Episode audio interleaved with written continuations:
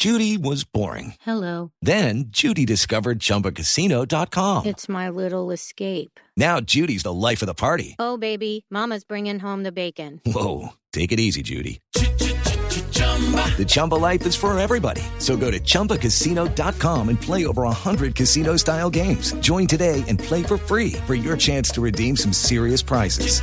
chumba ChumbaCasino.com. No purchase necessary. Void where prohibited by law. 18 plus terms and conditions apply. See website for details. de reflexión donde no solamente estamos frente a una consulta mm, que nos invita a luchar contra la corrupción y sobre lo cual hemos hablado muchísimo en, en Blue Jeans de, bueno, la corrupción arranca desde la misma casa y arranca desde nuestras mismas costumbres y arranca desde la misma sociedad, arranca desde los colegios, arranca desde cada uno de los rincones donde haya un colombiano o un ser humano, si se quiere mirar globalmente. Pero Ayer como abordamos nuestra autoconsulta anticorrupción, pues hoy vamos a hablar de algo que es dar y recibir, que se trata de lo que nosotros generosamente pensamos para los demás o generosamente pensamos para los nuestros, para nuestros amigos, para nuestros compañeros, para nuestros hijos, nuestra familia, para todo el mundo, nuestros compañeros de trabajo, pero también en ese orden de ideas, pues lo que recibimos recibimos de ese mismo círculo y de la vida misma, si lo quieren llamar ustedes así. Entonces estamos preguntándoles para que nos sigan contando en arroba Blue Radio con numeral en Blue Jeans, qué dio y qué recibió que le cambió la vida. Ese dar y ese recibir.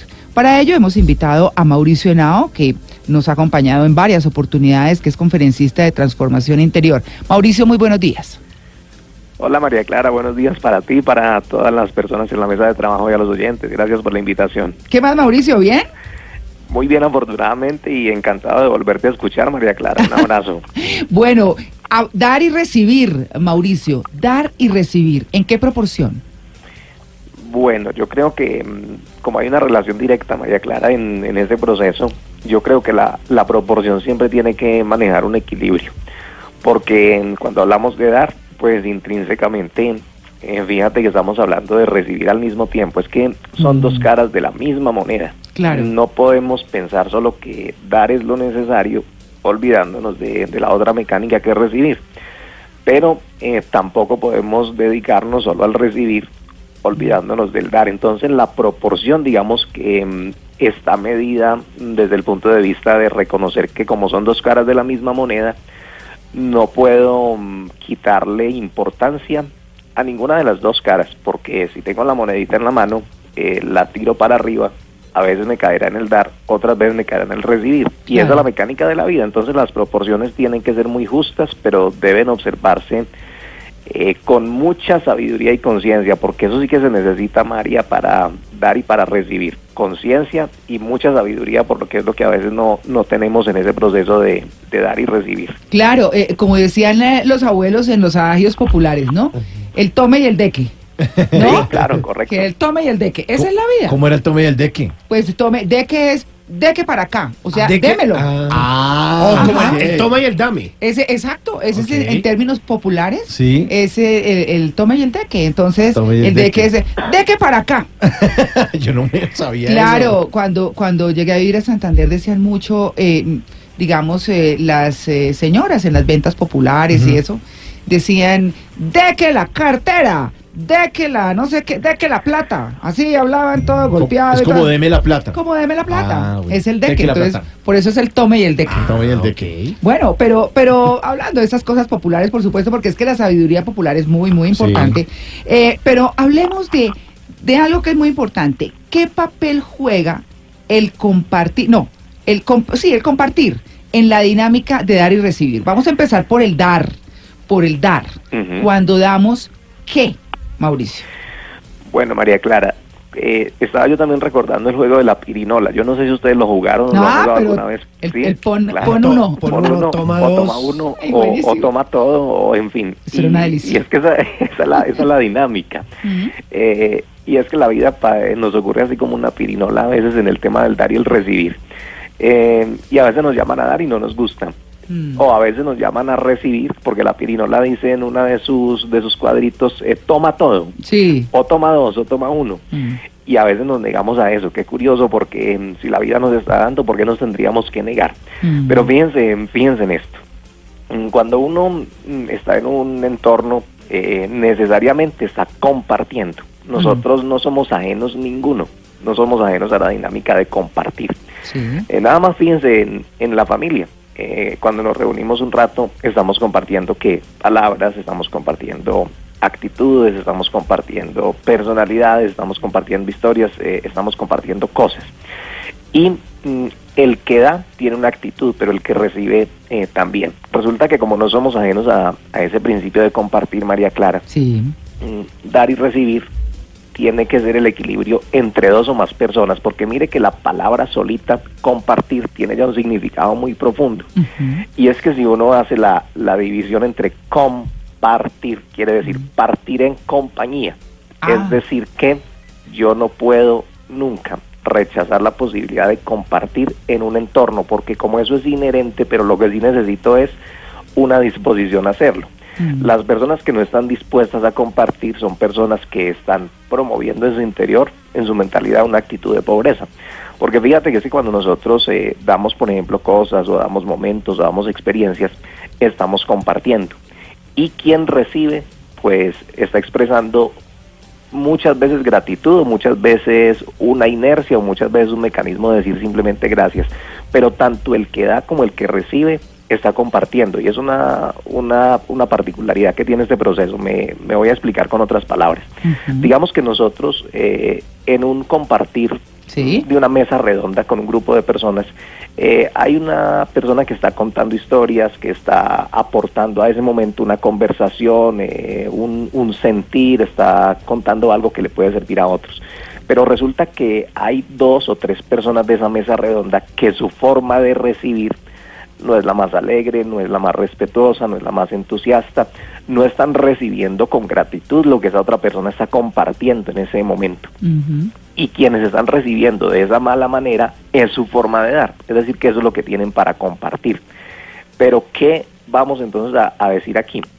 Que las personas que no saben recibir es porque nunca han sabido dar y tal vez están muy acostumbradas a recibir solo lo que ellos consideran en términos de ellos que es importante e interesante, pero eso tiene mucho que ver con la expresión de los valores. Claro. Si yo no sé recibir lo que el otro me está dando, no me interesa, no le presto atención, estoy dando, pero ¿qué estoy dando? Estoy dando limitaciones, estoy dando Hasta ingratitud, se podría dando- decir. Estoy dando ingratitud. Sí. Entonces, esa mecánica de compartir, Mm. eh, lo que quiere decir es que entre dos o más personas compartimos y que no somos ajenos al principio de compartir. Pero ¿qué es lo que estamos compartiendo? Sí. Pues lo que nosotros tenemos para compartir y unos tienen cosas eh, muy bellas para compartir y otros no tanto porque no las han desarrollado o se acostumbraron simplemente a recibir, A lo que recibir. ellos consideran que es importante. Sí, Mauricio, yo pienso que uno puede encontrar mucha satisfacción en el dar, en el entregar, y siento que a uno eso lo puede hacer muy feliz, pero realmente qué tan contraproducente puede ser el hecho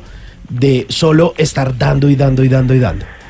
Esa parte es muy importante, Simón, porque fíjense que mm, una de las claves para que a nosotros nos vaya bien en la vida y, fructifiquemos y los resultados sean satisfactorios es dar. Pero lo que no nos han dicho es cómo manejamos entonces la situación cuando nosotros damos mucho, como usted dice, damos y damos y damos, pero tal vez a veces no encontramos la suficiente eh, reciprocidad o buena respuesta. Y eso puede ser contraproducente en el sentido de que podemos generar, por ejemplo, muchas expectativas. Si estoy dando mucho, y eso pasa mucho en la vida cotidiana, si estoy dando demasiado, la persona puede pensar, bueno, ¿y a mí cuándo me van a dar? O tanto que te doy, y esta es la respuesta que tengo de ti. O estoy dando eh, A, B, C y D porque tengo el propósito de que con esto eh, me va a salir aquello. Mm. Y es interesante, digamos, eh, plantear eso, pero no necesariamente recibimos la misma reciprocidad cuando nosotros damos, la respuesta no siempre es igual. Y lo otro es que nosotros eh, tenemos un mecanismo que es la, la negación. Eh, porque es que, a ver, hay varias, hay varias cosas con, con el exceso de dar. A ver, Puede ser que sí, o me llene mucho de expectativas, eh, María Clara, sí, que eso y, es grave. espe- y espere mucho, o lo otro es que me, enseña, me enseñaron a que tengo que estar dando y dando y dando. Mm. Y a la hora de que me van a recibir, porque como la vida tiene un sistema compensatorio o el universo, todo eso lo podemos mirar incluso desde una ley de, del, del, universo, desde una ley de la física, que es la compensación. La compensación, Claro, cuando uno da mucho o, o, lo que dé poco o mucho o medio, finalmente es dar. Y en ese dar uno está generando una semilla. Y cuando esa semilla eh, florece, pues eh, está el resultado. Y el resultado es que nos dan a nosotros algo porque en algún momento lo sembramos. Uh -huh. Y si nosotros aprendimos mal la lección, de que solamente había que dar como fuera y cuando nos van a dar a nosotros no recibimos, entonces ahí está lo contraproducente que, que dice Simón en su pregunta, eh, que o generamos muchas expectativas o nos negamos a recibir y ambas cosas son contraproducentes porque no podemos vivir la vida claro. simplemente desde el dar negándonos a recibir. Claro, Mauricio, yo, yo, quiero complementar esa pregunta de Simón y es cómo se maneja la frustración cuando estamos dando mucho pero no recibimos igual. Bueno, yo diría que es simple, pero necesita un cambio de mentalidad. Y es que, por ejemplo, llevemos al campo de los hijos. Eh, un padre de familia le da mucho a sus hijos, en todos los términos, económicos, morales, sociales, educativos. Y no siempre ese padre de familia, y eso se puede evidenciar muy fácilmente, no siempre ese papá o esa mamá eh, recibe de ese hijo la reciprocidad que diría uno lo justo es que respondiera con más gratitud, ¿cierto? Pero a veces no observamos esa misma gratitud en la respuesta. Mm. Entonces, ¿qué pensamos? Que la reciprocidad no necesariamente va a venir, digamos que como en devolución directa, mm. como si estuviéramos jugando tenis y entonces se la tiramos al contrincante y el contrincante nos la devuelve. Resulta que en la vida eh, el tema de la reciprocidad y de la compensación eh, no siempre funciona así y hay que aprender a aceptarlo lo importante que es que cuando demos, demos con amor, demos con conciencia, pero también con pedagogía, que mm. ese es otro tema. Uh -huh. Y entonces a veces la vida nos devuelve la compensación, pero no necesariamente de forma directa de las personas a las que les estamos dando. Entonces un padre de familia podría decir, eh, pero es que este chino le doy y le doy y le doy, y entre más le doy, más frío es más lejano es, más ingrato es. Bueno, ahí habría que mirar cómo le estás dando, qué pedagogía estás utilizando. De pronto el, el, niño, el jovencito se acostumbró a que tú le das todo y que en la vida nada vale y en que la vida nada importa. Pero lo que sí tiene que tener uno claro es que cualquier dar va a generar en algún momento una compensación, pero no necesariamente va a ser directa. Puede que la vida por otros caminos y a través de otras personas eh, te compense y ahí puedes identificar tú que sí sembraste, pero a veces ocurre y hay que aceptarlo, a veces con, con dolor, a veces con incomodidad, que esas reciprocidades no siempre son directas, pero no lo otro es que hay que mirar María Lourdes, y es que cuando nosotros damos, ¿cómo estamos dando? Porque es que a veces no sabemos dar, que es otro tema. No, pues dar a las patadas. Sí, exacto. Sí, exacto. sí. sí tome ese poco de sopa ahí. Pues. No, pues claro, no, horrible. Agradezca que le doy, le sí, dice. Es... claro, hay muchas cosas, muchas cosas que tienen que ver con el dar y con el recibir. Estamos, eh, digamos que, perfilando lo que es dar. Y como diríamos por ahí, y como eh, eh, le he aprendido mucho yo a, a, a, personas cercanas o les he aprendido es pensar en cabeza ajena. No, si yo doy esto, entonces me merezco tal cosa. Uh -huh. Y a veces no es así. Y como, y como dice Mauricio Henao, pues eh, a veces tampoco se da en el momento que uno está esperando. Muchas veces pasan años muchos años y se reciben esas compensaciones. Así que, pues bueno, vamos a seguir con el tema, vamos a hacer una pausa. Eh, 8.50, bueno, dar y recibir. De todo hacemos siempre en la vida. Unos dan más, otros dan menos. Unos reciben más, unos reciben menos. Y como la búsqueda de un justo equilibrio obviamente es... Eh, como lo ideal, digamos que es como lo que podemos deducir de lo que hemos hablado con invitado, nuestro invitado central, que es Mauricio Henao Rojas. Y ya abordamos el tema de dar, de dar mucho o de dar algo. Pero vamos a hablar ahora entonces desde otro punto de vista. Sí, yo le quería preguntar a Mauricio, eh, Mauricio, ¿sentirse merecedor es suficiente para recibir o se requiere algo más?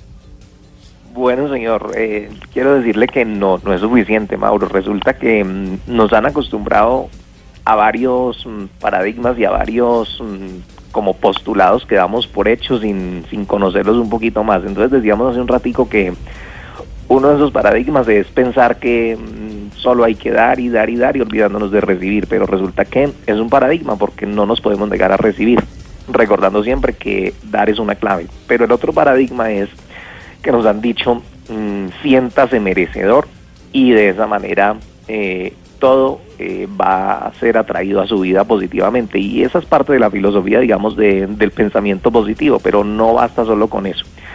Porque como nosotros estamos mm, cotidianamente relacionándonos con algo que universalmente se conoce como las leyes de la vida o las leyes del universo, hay una ley muy bonita que se llama la ley de generación. Y resulta que todo lo que surge, todo lo que se manifiesta, pues es porque ha sido generado, es porque ha sido causado. Entonces, claro, es importante que uno se sienta merecedor, porque entre sentirse merecedor y sentirse no merecedor, pues por supuesto que hay que trabajar es el merecimiento, pero el merecimiento eh, lo tenemos que trabajar con acciones, el merecimiento lo tenemos que trabajar con siembra, como mm, quien en el campo, por ejemplo, está cuidando mm, eh, sus plantas o sus sembrados, nosotros tenemos que hacer lo mismo, constantemente regar, constantemente estar cuidando nuestro jardín, constantemente tenemos que estar abonando, eso se llama la siembra. Y en ese orden de ideas estamos trabajando el merecimiento. Una vez escuché una frase que a mí me quedó sonando y yo creo que en muchos de mis talleres y conferencias, eh, Mauro, yo creo que lo reitero mucho, pero es porque es una de las frases más poderosas que nos ayudan a entender cómo es que nosotros eh, creamos el merecimiento en la vida. Y la frase dice, mereces lo que generas. Claro. No simplemente es merecer lo que quiero, claro, lo que quiero tengo derecho a acceder a ello, pero lo tengo que generar. Entonces, si me permites, eh, María, Sí, me gustaría eh, explicárselos con un ejemplo muy breve. ¿Qué Sí, quiere sí. decir eso de que uno merece lo que genera? sí. Imagínense que un colaborador en una empresa mm, eh, siempre protesta. Es de esas personas que siempre está Inconforme. causando inconformidades, está expresando inconformidades, quejas, eh, hace mal ambiente, hace comentarios de pasillo, eh, no respeta la autoridad, eh, no contesta de buena manera a sus superiores, etcétera. Y resulta que llega un fin de semana con puente eh, y necesita ese personaje salir el viernes al mediodía. Y entonces va y le dice al jefe, que es del jefe que siempre despotrica, que es del jefe que siempre ha hecho comentarios no muy respetuosos, Mm. y va y le dice, jefe, necesito que el viernes por favor usted me deje salir al mediodía porque es que tengo un paseíto familiar. Y resulta que la idea es que nos vayamos al mediodía porque queremos disfrutar todo el puente. Es muy probable, pues resumiendo aquí la historia, es muy probable que el jefe piense, bueno, ¿quién me está pidiendo el permiso? Sí, Eh, este, este es el mismo de aquella vez que siempre protestó, este es el mismo que cuando se le pide un favor no lo hace, este es el mismo que mantienen los chismes de pasillo, Mm, yo creo que este personaje no. No, mire, eh, Andresito, eh, yo pues en esta ocasión no le puedo dar el permiso, con mucho gusto a las 5 pues eh, consigue transporte aparte y se va para la finca. No, pero Mauricio, Mauricio, eso es tan sencillo, claro. Eso es tan sencillo como cuando la gente ha sido soberbia con usted, claro, eh, claro. ha sido horrible y después viene y le pide trabajo. Ah, por bueno, ejemplo. similar, ¿no? Claro, ¿No? entonces esos son siembras y, y la Claro. cosecha y la cosecha a veces no gusta. Y las personas dicen, ay, pero yo como que he hecho, pues fíjense en qué hemos hecho, porque es que uno tiene que mirar los mecanismos, las acciones, las decisiones, las actitudes eh, más recientes que ha tenido para cuando mire la cosecha uno dice, ah, bueno, yo sí tuve que ver con esa cosecha, entonces tendré, Claro. que, tendré que cambiar la causa para que me den el permiso del mediodía, porque es que uno no puede dar por hecho los merecimientos, como dice la frase, hay que generarlos. Claro, bueno, pero ah, llegamos a un punto muy interesante, porque es que eh, por lo menos eh, nosotros estábamos hablando aquí ahora antes de volver al aire decíamos, no, pues uno no vive pensando, voy a darle a este esto para que me den... Habrá gente que haga cálculos, uno realmente o genuinamente lo hace. Eh, si quiere ayudar a alguien, ofrecer un consejo o regalarle la paleta que quiere o cualquier cosa de ese tipo. Entonces, habla uno de dar sin esperar nada a cambio. Eh, en, lo que, en lo que habíamos em, organizado, estructurado para, para desarrollar este tema, se hablaba de si eso era una verdad absoluta o un postulado incompleto. Yo siempre he dicho, María Clara Gracia, yo en lo particular, siempre he dicho que uno no vive pensando en qué es lo que le va a retribuir eso, pero tampoco espera una patada donde sabemos, ¿cierto? Sí, no. No, estamos, estamos de acuerdo, María Clara. Y, y es que cuando se da con tanto cálculo, pues eso tiene su- sus contraindicaciones también, porque recuerdo yo, por ejemplo, un personaje que quería irse para San Andrés con una chica, con una mujer. Mm. Y entonces él, él no conocía pues mucho el entorno de la mujer. Mm. Y entonces le propuso, eh, mira, ¿qué tal si nos vamos para San Andrés eh, dentro de 15 días? Yo te invito. Eh, pues él tenía sus intenciones de fondo. por Pero, ah, pero de fondo y de frente y de todo. entonces, Claro, entonces él, él no se esperó la respuesta que ella le iba a dar porque como no conocía el entorno de la, de la mujer, ella le dijo, eh, voy a consultarlo con mi esposo y qué Oh, eh, problemática God. tendrías tú en irnos los tres, ¿no? Ah, pero por Dios. Él no, él no esperaba esa respuesta. Y es que eso pasa cuando uno calcula mucho en el dar. Pero fíjense que esa frase de que, de que uno da sin esperar nada a cambio, eh, tiene, tiene su, su tema de fondo por una razón. Porque es que no puede ser esa una verdad absoluta. Porque cómo uno va a estar eh, dando constantemente negándose a recibir. Mire que para mí es una mala interpretación, diría yo, de, de esta frase. Porque si uno lo entiende así, lo que hace es que mm, las personas se empiecen como a desconectar del flujo de la compensación que hablábamos hace unos minutos. Si uno Mm. dice, ah, yo doy, pero no, no, tranquilo, yo no, no estoy esperando nada. Eh, no, no se preocupe, ay, no, ¿para qué se va a poner a molestarse? Es una mala interpretación de, de esa frase. Yo diría que mm, es más adecuado decir, por ejemplo, cosas como, eh, pues yo voy a dar lo mejor de mí siempre, eh, en pensamiento, en palabra y acción, estoy dispuesto a entregar eh, los mejores valores, mis mejores actitudes, materialmente lo que me corresponda darlo doy con, con amor, en fin, pero yo sí estoy abierto a recibir lo que sea correspondiente con mi dar, no haciéndolo de forma calculadora, pero tampoco diciendo que cuando la vida me dé la posibilidad de, de, entre comillas, un premio, porque es que no son premios, son simplemente las cosechas que llegan después de las siembras. Entonces no digamos eh, ese tema de que mm, voy a dar sin esperar nada a cambio, no simplemente digamos yo doy, doy con amor, eh, perdón, eh, doy con conciencia, eh, doy con alegría y estoy dispuesto, o sea, pensémoslo para nosotros, no, no es necesario estárselo diciendo a todas las personas, pero sí para nosotros, yo sí estoy dispuesto a recibir lo que sea correspondiente, lo que sea proporcional a mi dar. Sencillamente eso, eso es todo, pero Claro. no nos cerremos, no nos cerremos porque es muy delicado para nuestra prosperidad eh, interpretar mal esa frase. Bueno, Sí, Mauricio, ¿tiene que ver la pobreza con no saber dar ni recibir, por ejemplo? Mucho, mucho porque es que mire la, la relación tan interesante que tiene esta parte de, de pobreza que la, la asumo yo más como una actitud interna que digamos Sí. como una manifestación exterior, porque es que la persona que no sabe dar, por ejemplo, le entrega al que no sabe recibir y ahí ya se crea pobreza. ¿Qué quiero decir? Que digamos que la persona que no valora y que no hace nada por compartir, pues es una persona que tiene una actitud de pobreza. Eh, Y ah, pero qué buena Sí, cosa. sí, claro. La persona que, que no valora y que no hace nada por compartir eh, tiene una actitud de pobreza y las manifestaciones físicas pues tienen a veces mucho que ver con eso. Y eso quiere decir que le está promoviendo al otro mm, una actitud interna de pobreza. ¿Por qué razón? Porque es que si yo le estoy constantemente eh, entregando al que no sabe recibir y al que no sabe compartir, le entrego, le entrego, sea materialmente, espiritualmente o moralmente, le estoy entregando en todo momento. O sea, soy un dador, un dador de tiempo completo. Y el otro no se mueve. Y permítanme aquí el término tan tan cultural y tan de a pie que a veces utilizamos, el otro no se mosquea para nada.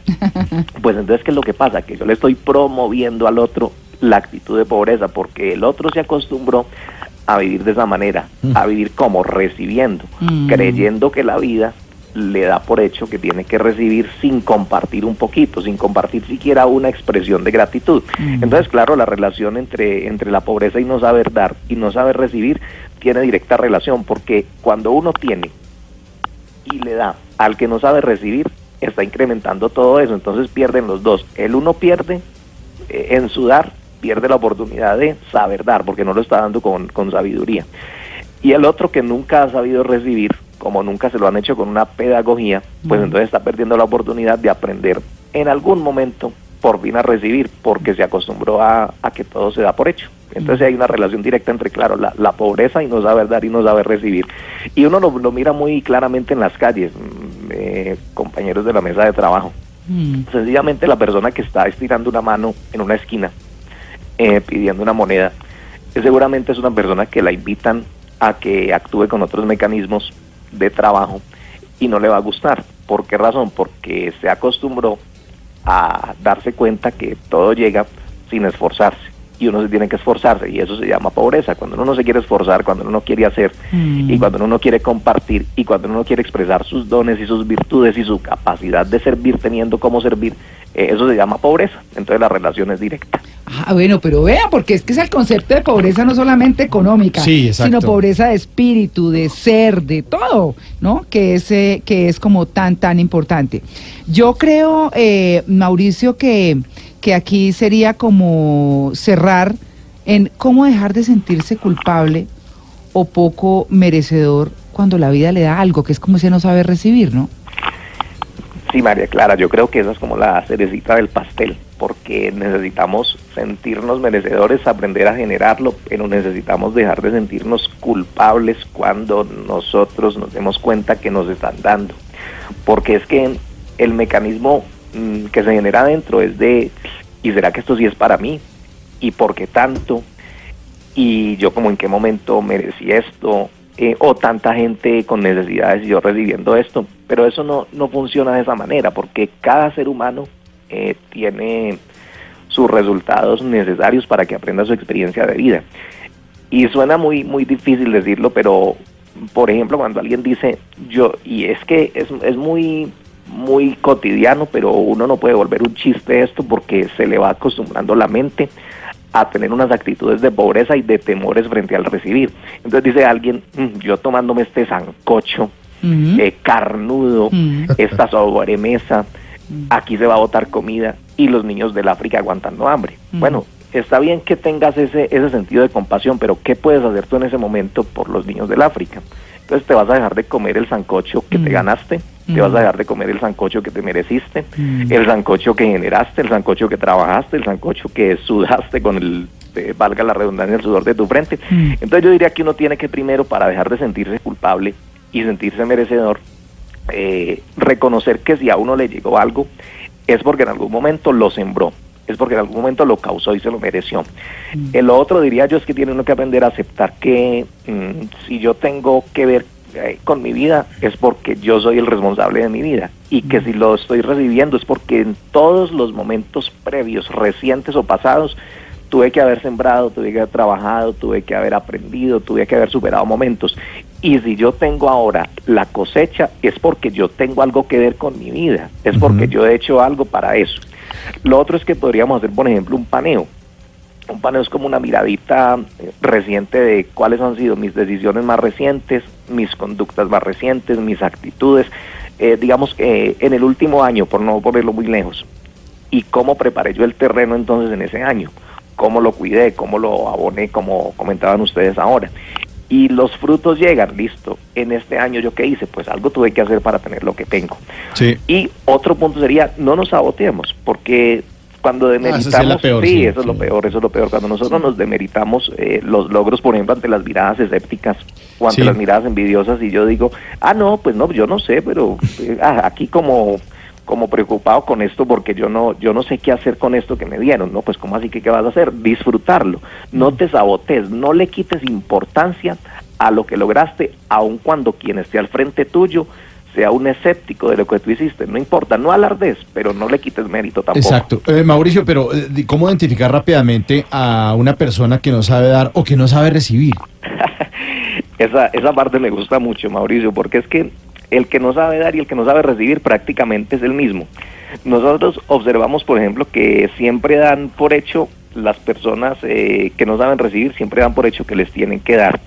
Y muy pocas veces, o diría yo incluso que nunca, eh, tan siquiera tienen un gesto como de preguntarle al otro, eh, usted cómo se siente, usted cómo está, qué está pasando en su vida. Pero resulta que sí te reclaman cuando ellos no son observados, cuando ellos no son notados, cuando ellos no son tenidos en cuenta. Oye, ¿y tú por qué no me preguntaste cómo estoy? Oye, ¿y tú no has notado que yo estoy triste? Oye, ¿y tú no has notado que estoy pasando por un momento difícil? Pero esas personas siempre están como absorbiendo, como me tienen que poner a mi cuidado, pero resulta que yo en la dinámica del dar y el recibir jamás me preocupo por cómo está el otro, jamás me preocupo por cómo se está sintiendo, Mm. jamás me preocupo por qué le está pasando. Ay, pero vaya que yo me esté sintiendo mal, le reclamo todo eso y mucho más. Así se identifica fácilmente una persona que no sabe dar ni sabe recibir, porque siempre está absorbiendo la importancia de los demás, pero muy pocas veces los demás le interesan. ¿Ve? Ahí está. Pues bueno, hemos intentado hoy abordar, eh, por lo menos en los puntos más importantes, el dar y el recibir, ¿no? Eh, qué esperar, qué ofrecer eh, para llevar nuestra vida lo mejor equilibrada posible, por lo menos en lo que tiene que ver con esas gratitudes e ingratitudes, ¿cierto? Sí. Porque esas se reciben y uno dice, ¿y entonces yo qué hice? Bueno, hay que mirarlo. Mauricio, muchas gracias por su atención con Jeans de Blue Radio. Un feliz día. María Clara, gracias a ti, ha sido un honor la invitación, a Mauricio y a todas las personas de la mesa de trabajo. Y a los oyentes los invito para que se den una pasadita por nuestras redes sociales donde tenemos un mensaje sobre el tema de hoy para compartirles Sí, en sí. nuestra fanpage Mauricio Henao, entrenador de felicidad, y en Instagram Mauricio Henao, entrenador. Gracias y que tengan un feliz recibir y un feliz dar. Un abrazo.